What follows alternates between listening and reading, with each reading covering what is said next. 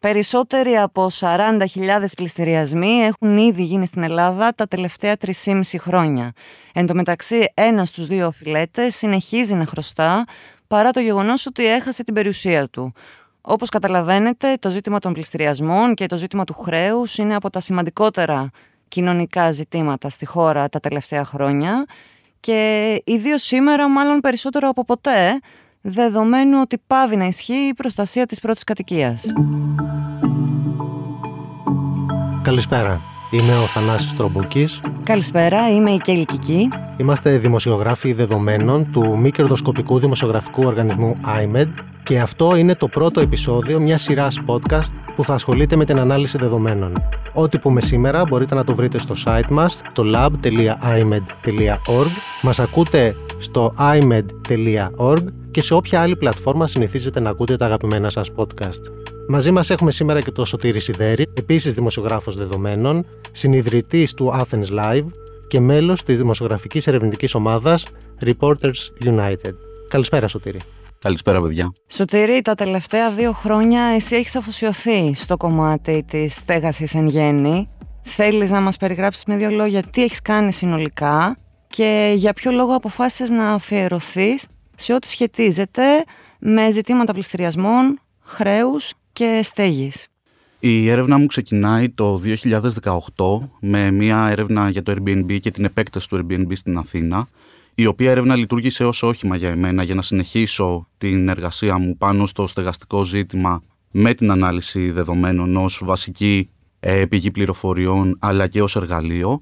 Ε, έτσι το 2019 στο πλαίσιο της υποτροφίας Bertha Challenge η οποία είναι ένα παγκόσμιο πρόγραμμα υποτροφιών για δημοσιογράφους και ακτιβιστές ασχολήθηκα και επικεντρώθηκα στο στεγαστικό ζήτημα στην Αθήνα και την Ελλάδα, παράγοντας τρεις μεγάλες έρευνες δεδομένων, με πρώτη την έρευνα για τους πληστηριασμούς το 2019, η οποία ήταν και η πρώτη έρευνα δεδομένων πάνω στο ζήτημα στην Ελλάδα.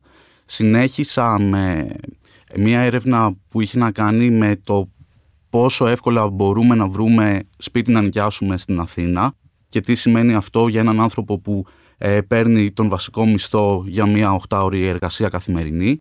Ε, ασχολήθηκα επίσης με τις επιπτώσεις του κορονοϊού στην στέγαση ε, και πιο πρόσφατα σε συνεργασία με το Reporters United ε, και άλλους 25 δημοσιογραφικούς οργανισμούς υπό τον συντονισμό του Journalist Marina ε, ερευνήσαμε τις, ε, τις ενοικιάσεις ε, κατοικιών και τις ενοικιάσεις πόλεων όπως τις ονομάσαμε, Cities for Rent ε, και ασχοληθήκαμε για περισσότερους από 7 μήνες με τους μεγάλους επενδυτές αυτές τις εταιρείες που έρχονται στις πόλεις μας και αγοράζουν συνήθως σε πολύ χαμηλή τιμή πολλά διαμερίσματα, πολλά σπίτια. Ερευνήσαμε το πώς γίνεται αυτό και τις επιπτώσεις ε, για τις πόλεις μας και τους ανθρώπους και έχω, ε, έχω ασχοληθεί με αυτό το ζήτημα ξεκινώντας ε, για εμένα από το πολύ βασικό ανθρώπινο δικαίωμα στη στέγη. Αυτός είναι και ο λόγος που ασχολούμαι με το στεγαστικό. Είναι κάτι που επηρεάζει όλους μας, είναι κάτι που επηρεάζει εμένα προσωπικά και τους γύρω μου και με ενδιαφέρει εν γέννη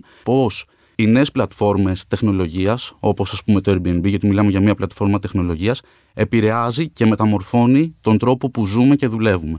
Περίπου με την ίδια αφορμή όπως και εσύ, ξεκινήσαμε και εμείς μαζί με την Κέλλη στο iMed τον Οκτώβριο του 2019. Σωστά. Προ-κορονοϊού, να ερευνούμε το ζήτημα των πληστηριασμών.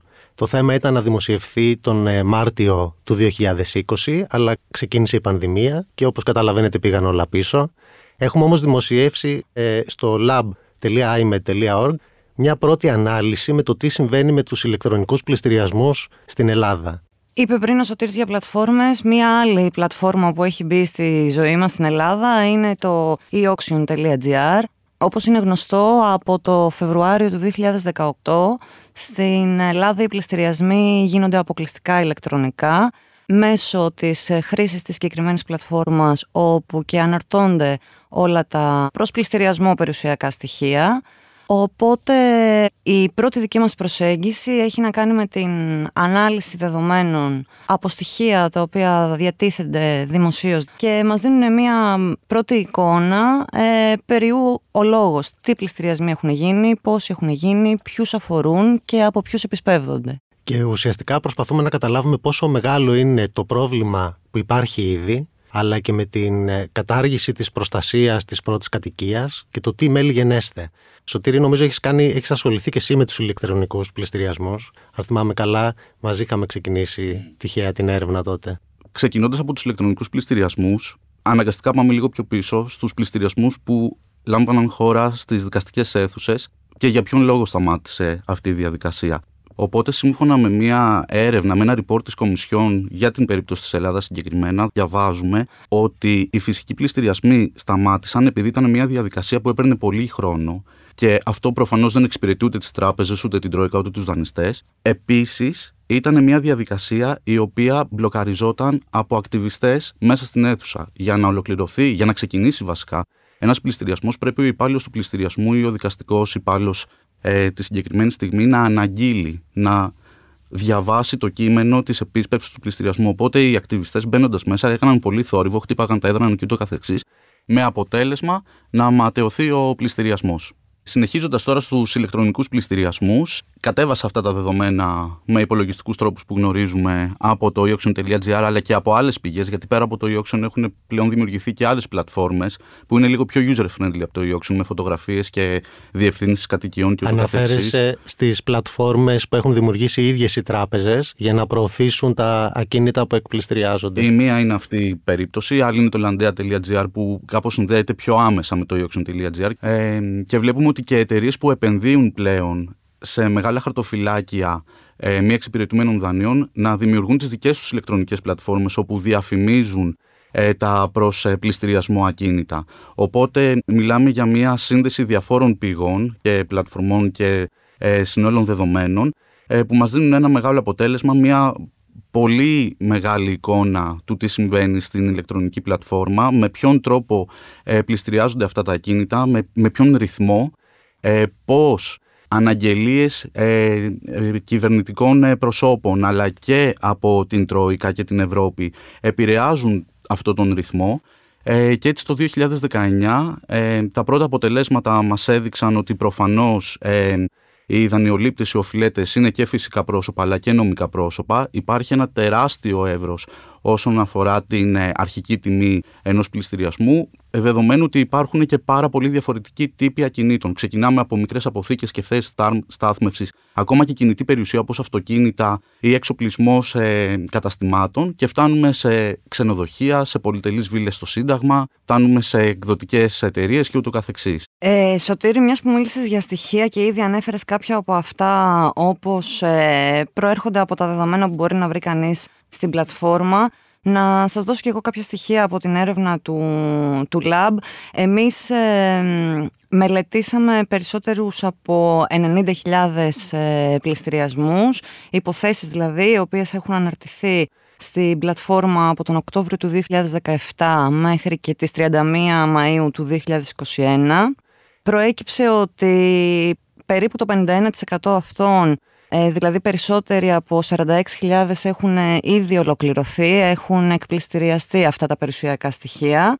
Ε, ένα 42 περίπου της 100 βρίσκεται σε αναστολή. Ένα πολύ μικρό ποσοστό της τάξης του 1-1,2% έχει ματαιωθεί και φυσικά υπάρχουν πάρα πολλοί αναρτημένοι, η πλειονότητα των οποίων είναι ήδη προγραμματισμένοι για το δεύτερο εξάμεινο του 2021. Τώρα, τι γίνεται, συμβαίνει το εξής από τους πληστηριασμούς που έχουν ήδη γίνει, όπως είπες και εσύ, Σωτήρη, ήδη, αυτοί αφορούν και ακίνητη περιουσία και κινητή περιουσία. Στη συντριπτική τους πλειονότητα, όπως κανείς θα περίμενε, αφορούν ακίνητη περιουσία, στο 97% ας πούμε των περιπτώσεων. Όταν λέμε ακίνητη περιουσία, μιλάμε για σπίτια, για κατοικίες, για αγροτεχμάχια, για οικόπεδα με κτίσματα ή χωρίς, για γραφεία, βιομηχανικούς χώρους, ξενοδοχεία κτλ. Γήπεδα, ακόμα και γήπεδα εκπληστριάζονται. Τώρα, από όλα αυτά, ε, συνολικά, θρηστικά, αν κοιτάξεις κάποιος όλα τα δεδομένα, βλέπει ότι οι περισσότεροι πληστηριασμοί έγιναν μέσα στο 2019, πράγμα αναμενόμενο γιατί όπως είπαμε το 2018 ξεκίνησαν στη χώρα μας όλοι οι πληστηριασμοί να γίνονται ηλεκτρονικά, αφενός και αφετέρου το 2020 ήταν η χρονιά της πανδημίας.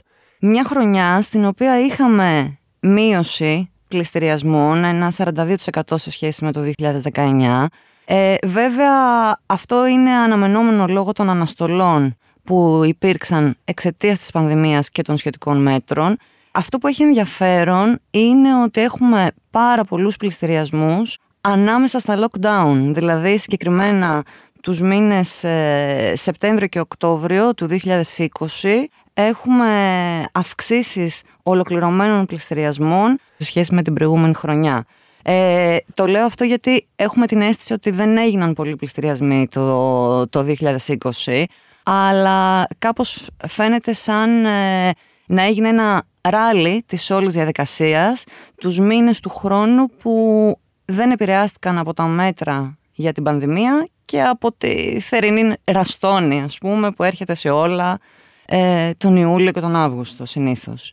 Ένα άλλο ερώτημα που είχαμε και προσπαθήσαμε να απαντήσουμε μέσα από την ανάλυση αυτών των στοιχείων είναι τι συμβαίνει όταν ένας άνθρωπος χρωστάει και του εκπληστριάζεται η κατοικία του. Συνεχίζει μετά να χρωστάει ή καλύπτεται από τον πληστηριασμό το σύνολο του χρέους. Αυτό που βρήκαμε είναι ότι γύρω στο 50% των ανθρώπων οι οποίοι έχουν χάσει τις περιουσίες τους συνεχίζουν και μετά το τέλος του πληστηριασμού να χρωστούν στις τράπεζες. Αυτό το υπολογίσαμε βάσει της τιμής πρώτης προσφοράς του ακινήτου που έχει πληστηριαστεί. Οπότε ενδέχεται η τιμή πρώτης προσφοράς να έχει ανέβει εάν υπήρχε ενδιαφέρον για το ακίνητο. Ωστόσο αυτό που ξέρουμε είναι ότι δεν υπάρχει μεγάλο ενδιαφέρον από φυσικά πρόσωπα και ότι τα ίδια τα ακίνητα τα παίρνουν στο τέλος οι τράπεζες. Ναι, εντάξει, σαφώς μπορεί το πληστηρίασμα να είναι εν τέλει πολλαπλάσιο της αρχικής τιμής, αλλά ε, γνωρίζουμε ότι αυτό είναι κάτι συνήθως δεν συμβαίνει.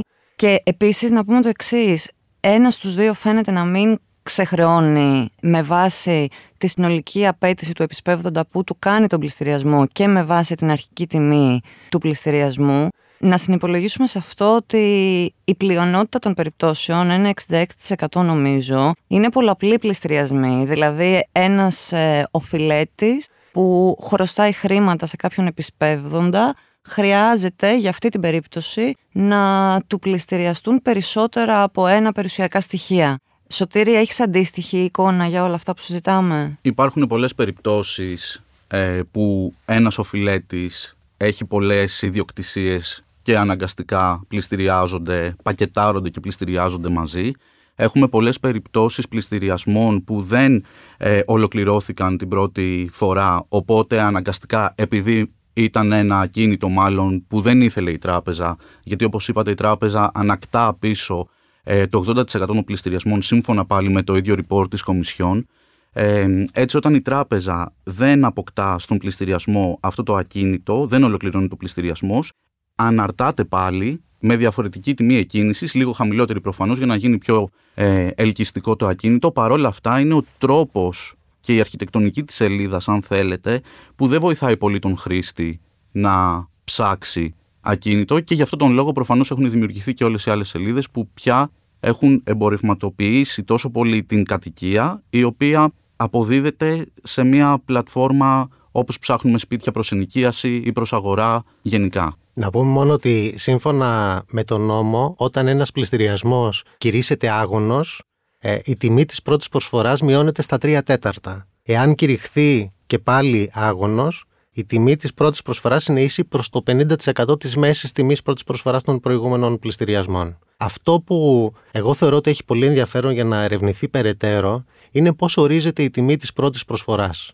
Και ποιος ορίζει την τιμή, ποιος κάνει την αξιολόγηση οι εκτιμητές είναι ανεξάρτητοι. Ωστόσο, αυτό που γνωρίζουμε βάσει πηγών μας είναι ότι ορίζονται από την ίδια την τράπεζα η οποία εκπληστηριάζει το ακίνητο και η οποία στο τέλος όταν κηρύσσεται άγωνο ο πληστηριασμός μπορεί να το αγοράσει έστω ακόμα και στο 50% της αρχικής του τιμής. Με αποτέλεσμα, να, κάνουμε, να το πούμε λίγο πιο λιανά, ένας άνθρωπος χρωστάει 10.000 ευρώ και έχει μια αποθήκη που εκτιμάται ότι είναι στα 5.000 ευρώ κηρύσσεται άγωνος ο πληστηριασμός, θα πάει στα 4.000 ευρώ. Κηρύσσεται άγωνος και η τράπεζα μπορεί να τον αγοράσει με 2.500 ευρώ. Αυτό συμβαίνει. Ο ίδιος άνθρωπος θα συνεχίσει να χρωστάει στην τράπεζα 5.000 ευρώ συν τους τόκους. Αυτό το σύστημα καταλαβαίνω ότι δεν είναι βιώσιμο. Τι σημαίνει Κοινωνικά τώρα να το δούμε. Τι σημαίνει όταν υπάρχει ένα τόσο μεγάλο χρέος στις πλάτες της κοινωνίας; Τι Ναι. συνέπειες μπορεί να έχει αυτό, και ειδικά όταν μιλάμε για χαμένες περιουσίες, σπίτια, εξοχικά κτλ.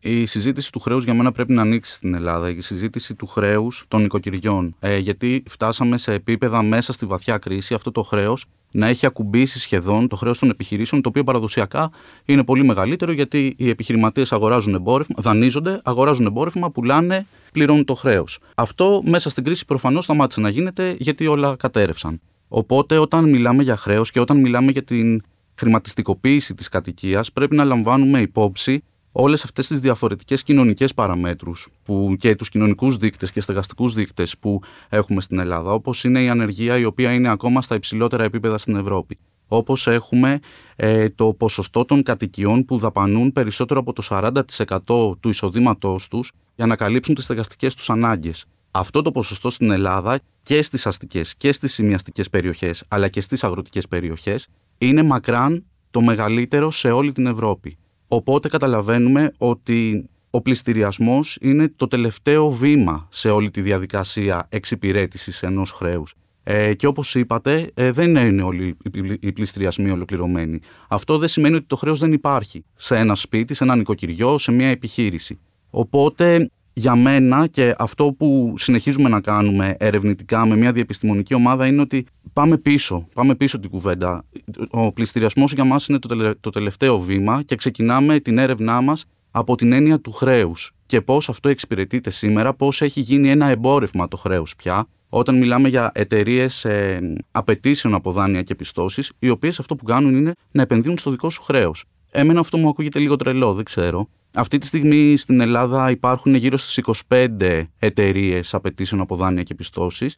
Η πλειοψηφία τους είναι εταιρείες διεθνείς από σκανδιναβικές χώρες και από χώρες του νότου της Ευρώπης, από τις περιφέρειες. Υπάρχουν προφανώς κάποιες πολύ πιο ενεργές και κάποιες λιγότερο. Υποτίθεται ότι σύμφωνα με τον κώδικα διοντολογίας που έχει θεσπίσει η ίδια η Τράπεζα της Ελλάδος, αυτές οι εταιρείες οφείλουν να κρατάνε μια στάση ουδέτερη ανεξάρτητη από τις τράπεζες το οποίο δεν συμβαίνει γιατί βλέπουμε ότι ε, CEO τραπεζών έχουν μεταφερθεί μαζί με μια πολύ μεγάλη μερίδα εργαζομένων στις τράπεζες σε αυτές τις καινούργιες εταιρείες, οι οποίες αναλαμβάνουν την εξυπηρέτηση του χρέους και προφανώς γράφουν κέρδος από αυτή τη διαδικασία. Είναι εταιρείες οι οποίες όπως οι- όλες οι for-profit εταιρείες στοχεύουν στο κέρδος. Άρα το χρέος των οικοκυριών, το χρέος των επιχειρήσεων έχει μεταμορφωθεί σε ένα εμπόρευμα.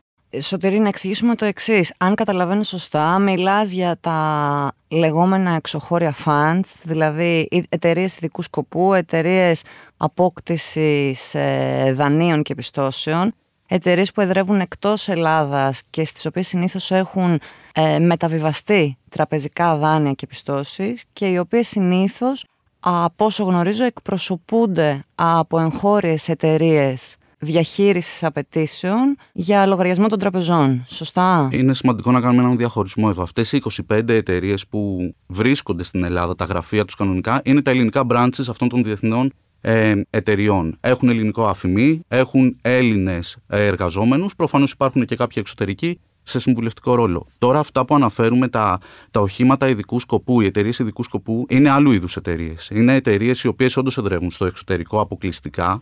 Συνήθως διοικούνται από ένα ή δύο άτομα, τα οποία είναι απλοί υπάλληλοι σε μια εταιρεία του εξωτερικού, η οποία ασχολείται προφανώς με τη διαχείριση χρέους. Η έρευνά μου έχει δείξει ότι η πλειοψηφία αυτών των εταιριών, όσες τουλάχιστον έχω καταφέρει να βρω μέχρι τώρα, εδρεύουν στην Ιρλανδία και στο Λουξεμβούργο, όπου υπάρχει ένα συγκεκριμένο φορολογικό καθεστώς, ε, με ό,τι αυτό σημαίνει για τη διαχείριση του χρέους, και ουσιαστικά σε αυτές τις εταιρείες, μέσω του προγράμματος Ηρακλής, μεταβιβάζεται το ρίσκο εξυπηρέτησης του χρέους ε, και προφανώς πρέπει να εξετάσουμε και εδώ πέρα όλο αυτό το, ε, το, το money trail το λεγόμενο, πώς ένα χρέος το οποίο έχει ξεκινήσει από ένα ελληνικό νοικοκυριό, από μια ελληνική επιχείρηση, έχει μεταβιβαστεί σε αυτές τις εταιρείες διαχείρισης ε, απαιτήσεων ε, από δάνεια και πιστώσεις και πώς αυτό στη συνέχεια γίνεται μια διαδικασία offshore, γιατί αυτό είναι ουσιαστικά, ε, στην Ιρλανδία και στο Λουξεμβούργο και πώς αυτές οι εταιρείες φορολογούνται και πώς γράφουν κέρδος, με τι κριτήρια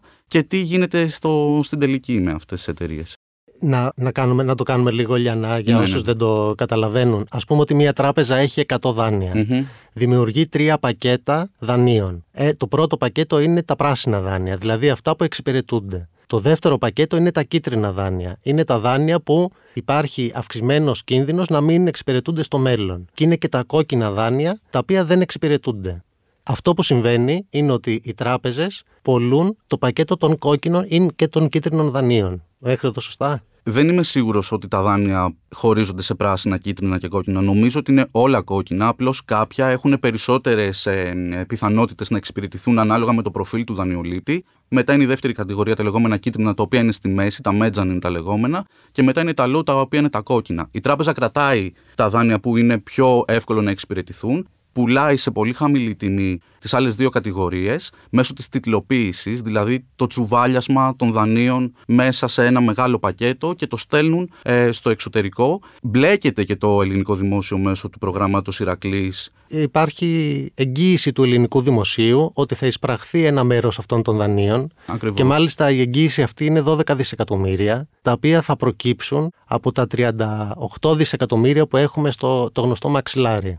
Οπότε, ναι, βλέπουμε ένα ολόκληρο δίκτυο εταιριών, κινήσεων, πρακτικών που δημιουργούν όλο, όλη αυτή την κατάσταση και αυτό που πρέπει για μένα να καταλάβουμε και να εξηγήσουμε ως δημοσιογράφοι πρώτον ότι το δάνειο ενός δανειολήπτη προφανώς πωλείται σε πολύ χαμηλότερη τιμή οπότε δίνει την ευκαιρία σε αυτές τις εταιρείες να δημιουργήσουν πιο ευνοϊκούς όρους αποπληρωμής και μια φιλική ας πούμε σχέση όπως δηλώνουν οι ίδιες με τους δανειολήπτες είτε μέσω κουρέματος του χρέους είτε μέσω επιμήκυνσης των δόσεων και πώς αυτά τα δάνεια μεταφέρονται μαζί με τα προσωπικά στοιχεία των δανειοληπτών σε άλλες εταιρείες, σε άλλα, σε άλλα κράτη και τι γίνεται στην όλη διαδικασία εξυπηρέτησης. Εν τω μεταξύ, για να δώσουμε και κάποια νούμερα και να καταλάβουν όσοι μας ακούν τον όγκο αυτών των πραγμάτων που συζητάμε, στο, στους ολοκληρωμένους πληστηριασμούς που μελετήσαμε εμείς στο iMed Lab, φαίνεται ότι αν συνυπολογίσουμε όλα αυτά που λέμε και πληστηριασμούς που γίνονται από τις ίδιες τις τράπεζες και πληστηριασμούς οι οποίοι έχουν επισπευθεί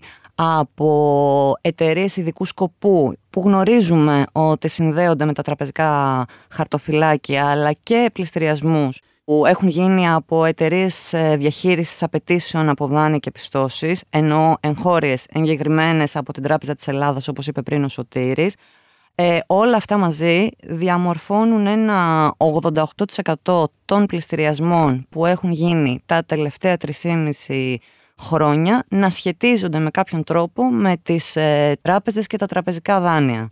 Εν τω μεταξύ, αν κοιτάξουμε τους πληστηριασμούς που έχουν γίνει με άμεση ή έμεση, όπως τη συζητάμε τώρα, εμπλοκή τραπεζών, ένα 69% των περιπτώσεων αφορά φυσικά πρόσωπα. Οι οφειλέτες δηλαδή είναι άτομα και όχι εταιρείες, για παράδειγμα. Και σε ένα συγκεκριμένο δείγμα, αλλά μεγάλο νομίζω περισσότερες από 10.000 περιπτώσεις που μελετήσαμε και για τις οποίες μπορούσαμε να, να γνωρίζουμε και ποιο είναι ακριβώς το είδος της περιουσίας που έχει εκπληστηριαστεί, προκύπτει ότι ένα 38% ε, αφορά κατοικίες, δηλαδή από πληστηριασμούς που σχετίζονται με τράπεζες εναντίον φυσικών προσώπων, ένα 38% σχετίζεται με κατοικίες για τα προηγούμενα 3,5 χρόνια, οπότε είχαμε προστασία της πρώτης κατοικίας. Άρα υποθέτουμε ότι το επόμενο εξάμεινο θα πολλαπλασιαστεί αυτό το ποσοστό. Ε, Σωτήρη, αναρωτιέμαι τι σημαίνει αυτό για μια κοινωνία, η κατάργηση της προστασίας; Σε ρωτώ, επειδή έχεις μελετήσει πολύ και το παράδειγμα της Ισπανίας και τι έχει συμβεί σε άλλες χώρες. Αυτό που βλέπουμε είναι αυτό που είπαμε και στην αρχή. Ξεκινάμε να συζητάμε την κατοικία ως βασικό ανθρωπινό δικαίωμα. Ε, και βλέπουμε ότι αυτό έχει σταματήσει να υπάρχει. Έχει σταματήσει να υπάρχει σε πολλά, σε πολλά κράτη της Ευρώπης. Έρχεται σιγά και στην Ελλάδα. Προφανώς η χρηματιστικοποίηση, το financialization ε, του, της στέγασης στην Ελλάδα δεν έχει ξεκινήσει απλώς με τους πληστηριασμούς. Ξεκινάει με, όλη αυτή την, με όλο αυτό το μεγάλο κύκλο δανεισμού από τις τράπεζες, με τις πλάτες των κυβερνήσεων από τις αρχές του 90 και μετά. Οπότε καταλαβαίνουμε την ίδια στιγμή συγγνώμη, που δεν υπάρχει κοινωνική κατοικία, είναι 0% η κοινωνική κατοικία ε, στην Ελλάδα, καταλαβαίνουμε ότι χαράσσονται πολιτικές συγκεκριμένα που αντί να εξυπηρετούν τους πολίτες, και το δικαίωμά τους στην πρόσβαση στη στέγη. Ακόμα και αν το ποσοστό ιδιοκτησίας στην Ελλάδα είναι πολύ υψηλό σε σχέση με τα υπόλοιπα κράτη της Ευρώπης, βλέπουμε πια ότι μέσα από αυτή τη διαδικασία τα σπίτια αλλάζουν χέρια. Με όλες τις επιπτώσεις που μπορεί να έχει αυτό σε μια κοινωνία που, όπως είπαμε πριν, η ανεργία είναι στα ύψη, το ποσοστό ε, εξυπηρέτησης ε, στεγαστικών δαπανών είναι το μεγαλύτερο στην Ελλάδα. Βλέπουμε ότι οι περισσότεροι νέοι πια συνεχίζουν να μένουν με τους γονείς τους. Ε, το όριο της στόχιας είναι πολύ χαμηλό, οπότε βλέπουμε ότι όλο αυτό το μείγμα δεν δημιουργεί τις καλύτερες προϋποθέσεις για να συνεχίσει η στέγαση στην Ελλάδα να θεωρείται ανθρώπινο δικαίωμα. Να σου πω, είπες, τα σπίτια αλλάζουν χέρια, αλλά ξέρουμε σε ποια χέρια πάνε. Όχι. δηλαδή... Όχι. Και είναι άλλο ένα ζήτημα που αντιμετωπίσαμε πάρα πολύ στην τελευταία έρευνα. Είχαμε να απαντήσουμε βασικές ερωτήσεις, απλές ερωτήσεις που δεν είχαμε στοιχεία. Και αυτό το φαινόμενο πραγματικά υπήρχε μόνο στην Ελλάδα. Μία από τις πολύ βασικές και απλές ερωτήσεις που είχαμε να απαντήσουμε ήταν στην Αθήνα πόσοι νοικιάζουν το σπίτι που μένουν και σε πόσους ανήκει, είναι ιδιοκτήτες. Λοιπόν, Ελστάτ. Μου λένε πήγαινε πίσω στα στοιχεία της απογραφής του 11. Δεν εξυπηρετούσε προφανώς 10 χρόνια μετά. Μετά απευθύνθηκα στον Δήμο Αθηναίων. Καμία απάντηση. Μίλησα με σωματεία ε, ιδιοκτητών αλλά και σωματεία ε, ενοικιαστών. Δεν έχουμε, δεν κρατάμε τέτοια στοιχεία. Μίλησα με καθηγητές σε πανεπιστήμια για αυτά τα στοιχεία. ίδια απάντηση. Και το πολύ μεγάλο πρόβλημα αν μπορώ να το θέσω έτσι στην Ελλάδα, είναι η ψηφιοποίηση του κτηματολογίου, η οποία όντως δείχνει να προχωράει αυτή την περίοδο, αλλά μην ξεχνάμε ότι είναι μια διαδικασία η οποία ξεκίνησε στα μέσα της δεκαετίας του 90. Προφανώς τώρα επισπεύδεται λόγω των ε, συμφωνηθέντων και των υποχρεώσεων που έχουμε απέναντι στους δανειστές. Έχει γίνει μια πρώτη αρχή, εννοείται. Παρ' όλα αυτά, ως ε, πολίτες δεν έχουμε πρόσβαση σε αυτή την πληροφορία. Μπορείς να έχεις πρόσβαση και προφανώς να μην δημοσιεύσεις τίποτα, αν είσαι δικηγόρος ή ε, τεχνικός του ΤΕΕ. Οπότε βλέπουμε ότι ακόμα είμαστε πολύ πίσω σε αυτό που ονομάζουμε διαφάνεια ως προς τα δεδομένα της στέγασης και τον τρόπο που αυτά τα σπίτια όντως αλλάζουν χέρια γιατί μιλάμε για ολοκληρωμένους πληστηριασμούς τουλάχιστον αυτό είναι ένα δείγμα από όλη την εικόνα των ε, κατοικιών που αλλάζουν χέρια στην Αθήνα, στην ε, υπόλοιπη στην περιφέρεια και στα νησιά. Την τελευταία έρευνα διάβασα κάποια τρομακτικά κυριολεκτικά παραδείγματα για το τι συμβαίνει όταν τα σπίτια αγοράζονται από εταιρείες. Θες να μας δώσεις, να μας θυμίσεις λίγο αυτά τα παραδείγματα για την Πορτογαλία, νομίζω για την Ισπανία; Αυτό που βλέπουμε στις ε, χώρες, τις περιφερειακές, τις ανατολικές περιφέρειες και τις νότιες περιφέρειες ε, στην Ευρώπη είναι αυτό που συμβαίνει και στην υπόλοιπη Ευρώπη, το οποίο τι είναι, οι τιμές ενοικίασης και οι τιμές αγοράς κατοικίας έχουν αυξηθεί τα τελευταία χρόνια, ξεκινώντας πριν την κρίση και σταδιακά ανεβαίνοντας κατά τη διάρκεια αυτής και τώρα που υποτίθεται ότι την έχουμε ξεπεράσει, τουλάχιστον τα κράτη που την έχουν όντως ξεπεράσει. Τώρα συγκεκριμένα στο ζήτημα των εταιριών που έρχονται ως funds σε αυτές τις πόλεις αγοράζουν ολόκληρες πολυκατοικίες, ολόκληρα μπλοκ διαμερισμάτων, τα ανακαινίζουν μερικώς, με αποτέλεσμα εκτός από την αύξηση της τιμής που υπάρχει ούτως ή άλλως, να ανεβαίνει κι άλλο αυτή η τιμή και έχουμε παραδείγματα μισθώσεων να έχουν τριπλασιαστεί μέσα σε διάστημα δύο ετών. Ε, αυτό προφανώς σημαίνει ότι ο ενοικιαστής δεν μπορεί να συνεχίσει να πληρώνει αυτό το ενοίκιο, με αποτέλεσμα να υπάρχει έξωση, να φεύγουν από τα σπίτια τους ε, και να μπαίνουν όσοι μπορούν να, το, να πληρώσουν αυτό το μίσθωμα. Οπότε βλέπουμε ότι με αυτόν τον τρόπο οι γειτονιές αλλάζουν. Και δεν αλλάζουν μόνο στην Αθήνα, αλλάζουν σε όλη την Ευρώπη. Και μάλιστα περιγράφεται και πρακτικές σε μερικές περιπτώσεις από αυτές τις εταιρείες, όπου προσπαθούν να τρομοκρατήσουν τους ενοικιαστές προκειμένου να αδειάσουν τα διαμερίσματα, ώστε να τα εκμεταλλευτούν στη συνέχεια. Ακριβώς, να το πω comme σαν μπουκάρουν στο σπίτι και σου λένε ή πληρώνεις ή φεύγεις. Και φεύγεις.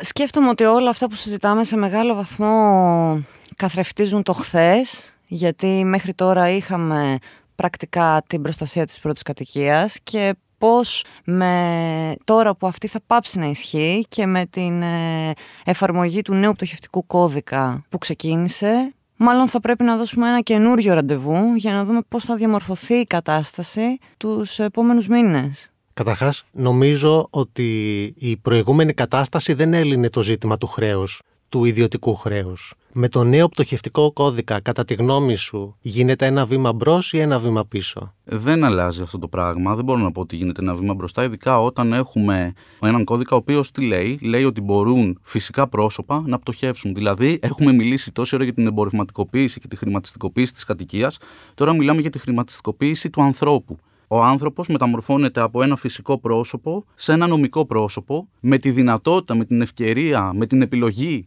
να πτωχεύσει, να συνεχίσει να πληρώνει ενίκιο στο σπίτι που του ανήκει προφανώς τον διαχειριστή αυτού του σπιτιού, βλέπε τράπεζες, βλέπε εταιρείες διαχείρισης. Ε, και στη συνέχεια, μετά από κάποια χρόνια, όταν πια αυτό θα έχει ισοφαριστεί με κάποιον τρόπο, να έχει τη δυνατότητα να αγοράσει το ίδιο του το σπίτι πίσω στην εμπορική τιμή του μέλλοντος. Δηλαδή, αν εγώ χρωστάω τώρα, έχω ένα δάνειο που δεν εξυπηρετείται, σύμφωνα με τον νέο πτωχευτικό κώδικα, μπορώ να πω ότι δηλώνω ότι πτωχεύω και άπαξ και το πω αυτό, πάβω να χρωστάω, μεν, αλλά ε, ο διαχειριστής του σπιτιού μου μου βάζει ένα ενίκιο, πληρώνω ένα ενίκιο για αυτό το σπίτι για να μην φύγω από το σπίτι για χι χρόνια και όταν αυτό τελειώσει, άπαξ και θέλω να συνεχίσω να μένω στο σπίτι ή να το ξανααποκτήσω, πρέπει να το αγοράσω στην εμπορική τιμή όπως αυτή θα έχει διαμορφωθεί τότε. Ακριβώς, ακριβώς. Και να πούμε ότι το νοικιάζεις, υποτίθεται ότι σύμφωνα με τις τελευταίες εξαγγελίες του Υπουργείου Οικονομικών θα υπάρχει ένα βοήθημα ε, μηνιαίο ενοικίου, το οποίο δεν θέλω να πω ακριβώς το ποσό γιατί δεν το θυμάμαι, αλλά είναι χαμηλό. Αυτό θυμάμαι. Οπότε ναι, δεν νομίζω ότι αλλάζει κάτι σημαντικό. Αυτό που αλλάζει βασικά είναι ότι έχει άλλο ένα εργαλείο η τράπεζα και η εταιρεία διαχείρισης προς την εξυπηρέτηση του χρέους. Δεν έχει κανένα εργαλείο ο ενοικιαστής ή ο ιδιοκτήτης. Αυτό βλέπω εγώ. Δεν... Σωτήρη, σε ευχαριστούμε πάρα πολύ για αυτή τη συζήτηση. Ευχαριστούμε πολύ που ήσουν μαζί μας. Εγώ ευχαριστώ, παιδιά. Μπορεί να τα ξαναπούμε και στο μέλλον, να χρειαστεί να τα ξαναπούμε και στο μέλλον για όλα αυτά. Ήταν το πρώτο επεισόδιο του podcast του iMed Lab και μην ξεχνάτε ότι όλα αυτά, ό,τι συζητάμε, ό,τι έρευνες παρουσιάζουμε, μπορείτε να τις βρείτε και στο site μας lab.imed.org Εκεί μαζί με όλες μας τις έρευνες βρίσκεται μεθοδολογίες, σύνολα δεδομένων, είναι όλα ανοιχτά και διαθέσιμα προς όλους. Πες εσύ γιατί σ' αρέσει. Οπότε μπορείτε να μας κλέψετε ελεύθερα.